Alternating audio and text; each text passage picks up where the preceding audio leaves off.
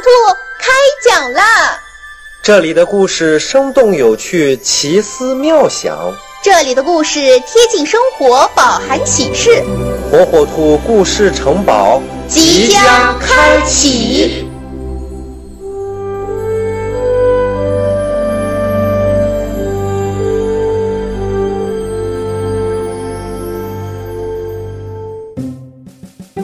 小朋友们，大家好，欢迎收听火火兔讲故事。今天的故事啊，名叫《火火兔的选择》。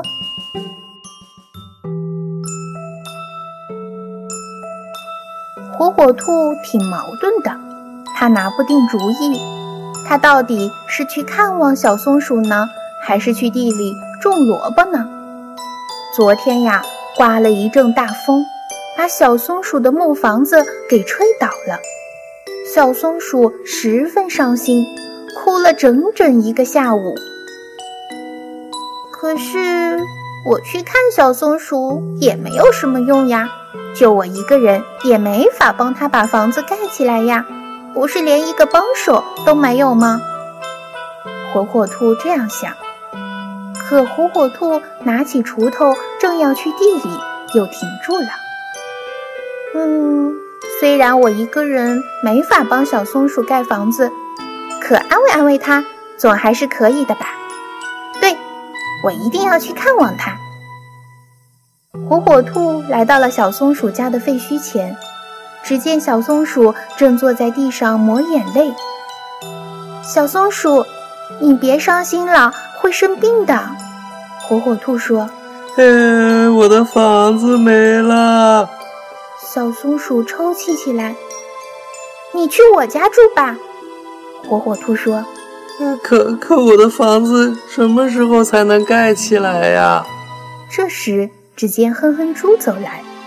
火火兔很奇怪：“嗯，哼哼猪，你不是去地里浇水了吗？”“啊，碰见了你，我改变主意了。”哼哼猪红着脸说。他们刚说完话。只见快乐猴走来了，哼哼猪问：“你你刚才不是说要去给桃树捉虫吗？你怎么也来了？”快乐猴不好意思地说：“看见你来看小松鼠，我改变主意了。”快乐猴刚说完，只见河马走来了。快乐猴问：“刚才碰见你，你不是说去清理池塘吗？怎么也来了？”河马不好意思地说。遇见你，我改变主意了。呃，我也想来看看小松鼠。火火兔一拍脑袋，这下人手够了，我们一起动手，帮小松鼠把房子重新盖起来吧。对，重新盖起来。大家齐声说。大家立即回家取了锤子、锯子，推来三轮车，一齐动手忙活起来了。太阳就快落山了。一座木房子又盖起来了，比原来的还要结实。这下大风肯定刮不倒了。快乐猴高兴地说：“谢谢你们。”小松鼠又感动又开心，露出了笑容。